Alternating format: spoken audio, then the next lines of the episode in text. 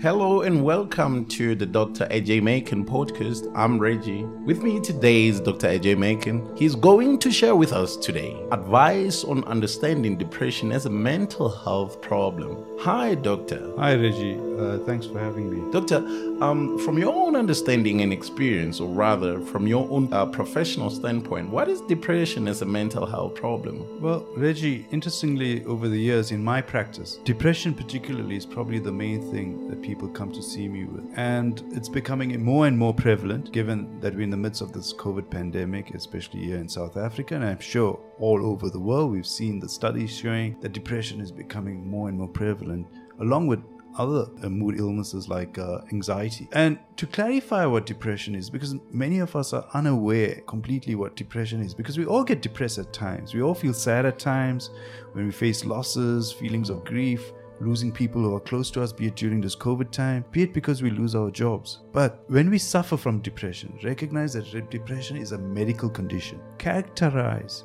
by feelings of extreme sadness and dejection. It's not just a feeling of sadness that we all experience at times, but something that's completely more so. It's more than a low mood or a feeling of sadness. It's a serious medical condition and it involves having physical and psychological symptoms. It's also very important to note that depression can be treated. And there's a huge, vast range of effective and safe treatment approaches. Doesn't have to be medical only. In fact, I'll just, just go skim over the top of the various I'll use the word spectrums of treatment. One is at a biological level, where we may intervene with medication, for example. The second is at a mental or psychological level, where certain coping skills, logical and rational approaches to how to shift your life or deal with things are dealt with. The third one will argue is social and emotional. Family, friends, your social support group, all those things help. And the fourth area, which sometimes in the past was probably more controversial, but, but is accept, becoming more acceptable, is your spiritual path. Mm. And that can also be embracing your purpose, your calling, your finding of meaning in your life. Because as much as you have the physical, the mental, and emotional, one needs more. And that's the, sometimes the most intangible area, which is the most difficult area to deal with. But yet, getting back to depression, it's something that's far more common than we uh, know it to be nearly five to ten people of in a community at a given time mm-hmm. need help in terms of depression. Mm-hmm. People, as much as eight to twenty percent of people carry the risk of developing depression mm-hmm. uh, during their lifetime. We find that depression generally will present. Now we're seeing it far more younger, as much as we might have said previously. The average was around twenty to forty years old. I've seen it mu- uh, much more younger, and maybe because uh, the practice I have is surrounded by a few retirement villages, mm-hmm. we see people right up to into their 80s mm. struggling with depression. It occurs across the board. It mm. does not differentiate between genders, ages, and backgrounds. It affects people of all cultures throughout the world. Yes, we may interpret depression differently. We may see it differently. Different cultures might see it more as physical symptoms. I have a headache. I have mm-hmm. a stomach ache mm-hmm. as a way of indicating something is not right at, at a mental or emotional level. And I have to reiterate that race or ethnicity, does not influence the prevalence of depression. Mm-hmm. To what extent is, because you mentioned quite a lot of things, uh, yeah. severe feeling of sadness and uh, severe feeling of maybe loneliness and other feelings to what extent are those um,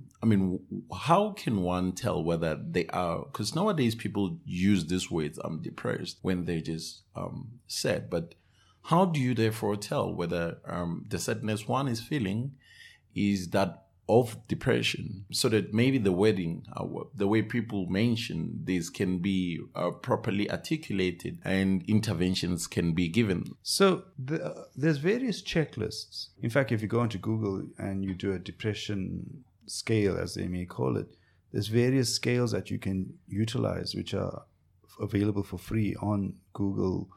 Uh, you don't have to pay for any of these particular uh, rating scales. Mm-hmm.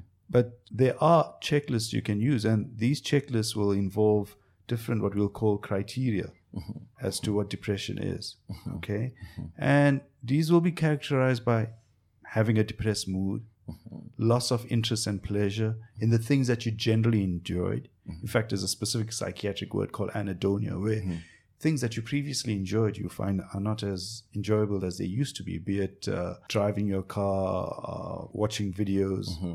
All those things that probably gave you pleasure in the past. Low energy and decreased activity is something that we see. Poor concentration and memory. Low self esteem and confidence. Patients will argue about, or not argue about, but describe feeling guilty mm-hmm. and unworthy. And the thought pattern will be generally pessimistic. Right? Mm-hmm. Patients will describe ideas of self harm, mm-hmm. disturbed sleep, or loss of appetite, mm-hmm. and even more so, suicidal ideation. And something I'd like to share that I thought was quite interesting they, they did a study of patients with uh, a depressed mood mm. in terms of how they spoke, in terms of their language. And one of the things they found was that the words they generally used were words like depressed, sad, lonely, anxious, mm-hmm. overwhelmed, overburdened. So they use these words more so than the positive words. So mm-hmm. these would be words that would inculcate their life. Mm-hmm. Beyond that, they have a very pessimistic attitude mm-hmm. Mm-hmm. to these things improving. Mm-hmm. So they would say it will be completely bad. It will always be negative. It's going to be absolutely hopeless. So these were words that the, the the people who did the study described as absolutisms, just describing an overwhelming uh, sense of guilt. It can never get better. Mm-hmm. It's always this way. Mm-hmm. So we just, in our minds, literally mentally block ourselves from improving. Mm-hmm. And the third theme in terms of language, which I found probably the most interesting, mm-hmm. was there were certain words that were more prevalent mm. In depressed people. And interestingly, it was the words me, myself, and I. The, so it was, I will never get better. I will always be sad. Mm-hmm. These things, bad things, always happen to me. So, what has happened, it seems, is that at some level, our identity has been completely broken mm-hmm. down and has become completely negated. So all sense of self, your confidence, your self-esteem has been completely disintegrated. You have completely disintegrated, uh, dis- decompensated. You feel there's no way out of your situation. Mm-hmm. And no matter, sometimes sadly, when people may, as we do, ask for advice or people offer advice, nothing seems to work because the whole sense of who you are has been completely broken down mm-hmm. or destroyed Mm-hmm. by the time patients come see me. It seems as though, as you're saying, uh, that people will therefore remove themselves from the social groups as they articulate that as me. I will never. Um, it's um, something that I find interesting that maybe this might be something that one can explain um, a pandemic like COVID has done to people due to the whole isolation and all that. And this come back to the question that I wanted to ask the causes of depression. What causes depression? The COVID 19 pandemic, in terms of creating the environment we're in, where we're in lockdown, mm. definitely contributes. Mm. Because we are more so, especially if you live on your own or in a uh, in isolation to some extent with a small support circle, mm. you, you're left more so with your own thoughts. And being left with your own thoughts just creates this absolute, can be generally is absolutely negative. Because it's great if you've got some project to do, something to drive towards. But as the saying goes, the idle mind becomes the devil's playground. When you're left to your own devices, generally can be quite negative. You know, one way I think of illustrating that is is like take a young child and the, let them go free in your in your uh, uh, a room with your plush furniture uh, in your house in that particular room it'll be interesting what happens to that room mm, mm, after an mm, hour so mm. if you've asked him to play mm, all right mm, we see the anarchy that reigns mm-hmm. and as much as we're not children when we left to our own devices and the mind is left to its own devices there's a saying uh, i read about the mind the mind is like a ghost if you don't keep that ghost busy it will turn around and devour you and over the years when I share it in groups, it's interesting to see people nod in affirmation mm-hmm. that that's what happens to the mind. Mm-hmm. It just goes into that absolute negative space. So that's where COVID contributes to the cause. And it's startling to hear patients describe getting up in the morning during this COVID lockdown, mm-hmm. switching on their laptops, getting to work and and closing off their laptops and mm-hmm. going to bed Might sound normal, but what if you go into detail, they'll tell you they get up in the morning, they open the laptops which have been lying in their bed all night next to them, Mm. typing away. They'll order Uber Eats from their cell phone. In fact, that's their only journey to the front door. Mm-hmm. Come back, partake of their meals in bed. Yes, they'll have bathroom breaks and stuff, but beyond that, it's hygiene goes out the win- window. Changing clothes goes out the window. Uh, lifestyle just becomes about working and lying in bed, and they can lie in bed for a day, two days at a time, producing what they need to sometimes from a work perspective. Mm-hmm. But other than that, they're not living. And this is the extent to which patients will describe how they may live during this COVID pandemic. And when you have these negative thoughts and feelings going through you, it just spirals into this negative vortex Mm-hmm. and takes you into this far more negative space. And then you are less likely to reach out to people being in that space as well Mm-hmm. because it seems like too much effort Mm. people will describe that they feel uncomfortable to contact to make uh, a connection with others during that space because their own negative self-image makes them feel not good enough to connect with others. And the mind is a powerful instrument may i say that. It thinks things that you never if you want to think something new that's where it emanates from. Mhm. but it also can take you into thinking something very dark and very negative.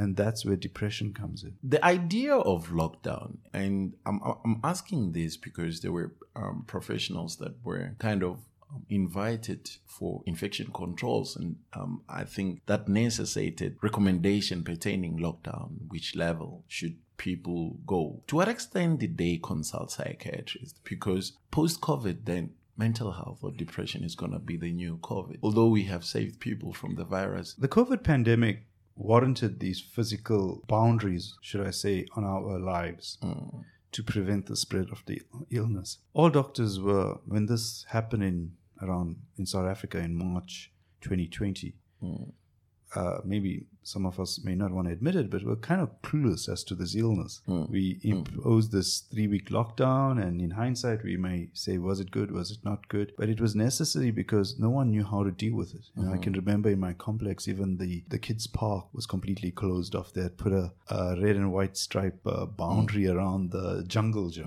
And uh, this was in the first three weeks, and no one dared walk into the park. It's, you know, it was like mm. something out of a movie. And now, even though the, the numbers went up and we went into uh, lesser stages of lockdown, mm. kids are playing on the park. You know, adults are playing. I guess you know. Mm. At some point, we they discuss even uh, COVID fatigue, where people are just challenged by this. There's two elements to COVID fatigue because you can get COVID fatigue as a result of having COVID, which is people are just tired of having to deal with these restrictions put on them. So it was necessary at that stage, but it also highlighted how we may have been putting band aids on our lives in terms of, and I'm using the word band aid figuratively, of having a social circle that we met with superficially and got by because it made us aware of how lonely we were, how uh, reliant we were sometimes on our social circles. So it highlighted mental issues at the same time revealed them more so. Because stuff that you kind of utilize to get through the day, because alcohol became far more difficult to get use, uh, hold of, for example. And a lot of us use alcohol as a way of escaping our problems. If it wasn't uh, as easily available, it those problems come more so to the fore. If you use alcohol to numb yourself to sleep at night, for example, uh, if you didn't have access to it, you struggle to sleep. And when you struggle to sleep and you really want to sleep, your mind just goes helter skelter. You know, these are the challenges that we've seen as a result of it. It's it's it's interesting. You might forecast that. Uh, uh, mental illness might be the next COVID. Um, we are past 2020, and we've the World Health Organization has said that depression will become, you know, the second most common illness um, by the year 2020. And I think all this has done, the, the COVID has done, is probably act as a catalyst to us seeing more mental illness. And it's this the harsh, sad reality is that as much as we're seeing more, patients also present in a far more brutal fashion. Self harm is something uh, we see more so. Attempts in terms of suicide mm. also is something far more prevalent. And people not having uh, people around them to support them through this crisis uh, sometimes makes them act on what they're thinking or feeling, even though it is negative. Companies are entertaining the idea of working from home. And with a large number of people having been retrenched, it seems that's going to be a blow on on the prevalent of or potential prevalence of depression um, because uh, to me, or my understanding is that it's returning people to those spaces again, and at the same time, there's economical issues with regard to finding jobs and actually securing that. How much um, do these companies do take these kind of things into consideration? I understand someone is running a company, they're trying to focus on profit and all that, mm. but it seems that um, that's going to create another wave on its own. You're asking in terms of people working from home? Mm-hmm. It's a good question because uh, you'll see a whole bank of people who are quite keen to work from home. Mm. All right. Um, someone who helps helps me at home in terms of the in terms of a helper at home. Mm. Uh, she usually works at a friend's house on a Saturday. Mm. So I asked her, Aren't you going through? He says, No, he's not at home. I said, Where is he? He's completely in another city, right, mm. with his folks. And he's mm. even though he works for a corporate here in Johannesburg, mm. he's quite comfortable now at his folks uh, hmm. out of Johannesburg. And he was there for about six months to a year, you know, last year. So like, wow, you know, that mm-hmm. was good for some people. Mm-hmm. And if you have your support circle, your support, you know, your nuclear family, maybe at nowadays around you, mm. you kind of make do. Mm. You know, you you're okay. However, for those people who are living alone, as much as some people tell me, I like my time to myself. And I think it's sometimes a double edged sword when people tell me that they say they like their time to themselves, but I'm just wondering to what extent uh, it's actually negative, even though, you, even though you like it to yourself. One. Two is it may not necessarily be good because a lot of people may not like their, their time to themselves mm.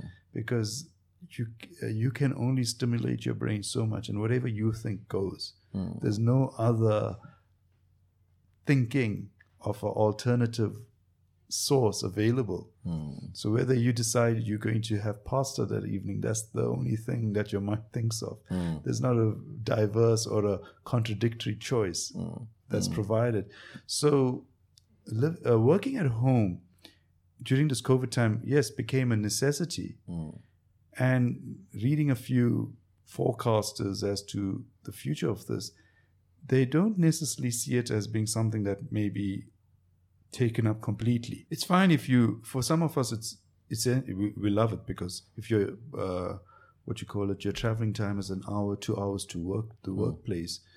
You know, it's like a bonus to be spending three, four hours rather utilizing their time more effectively. Mm-hmm but we're going to miss out on uh, uh, various elements of the uh, what the workplace brought, mm. the human interaction, mm-hmm. be it at a work level, but also at a social level, mm-hmm. bouncing off ideas, mm-hmm.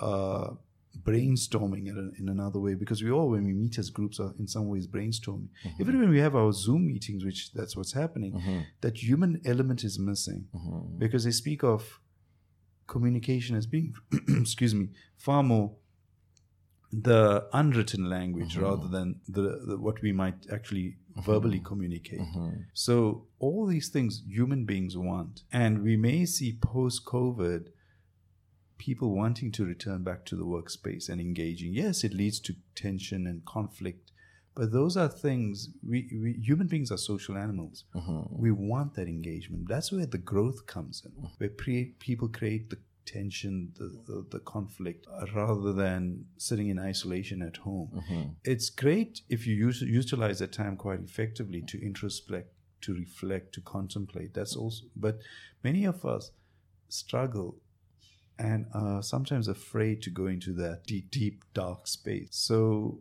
it's going to be interesting post COVID to see where we go. And I do foresee that we many of us will want to return back to the workspace uh-huh. Uh-huh. to have that human engagement, which is in many ways I see it as essential to our survival. What what might be other causes um, um, apart from from the pandemic? other causes of depression? Yeah, so yes, obviously during this time the pandemic has brought all these things to the fore, but there's many other factors that cause it, and there's combination of I would say physical and psychological causes, right? That cause these, as we call it, chemical changes in the brain. I'll go through some of the physical factors.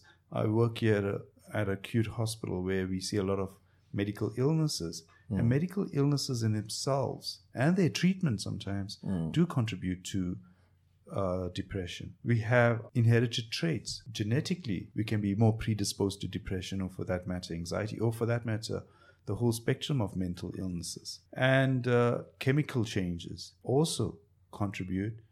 Substances, drugs, and alcohol, as much as they may make us feel good for one moment, even let me use the word euphoric and ecstatic, the very next moment we're faced with a downer.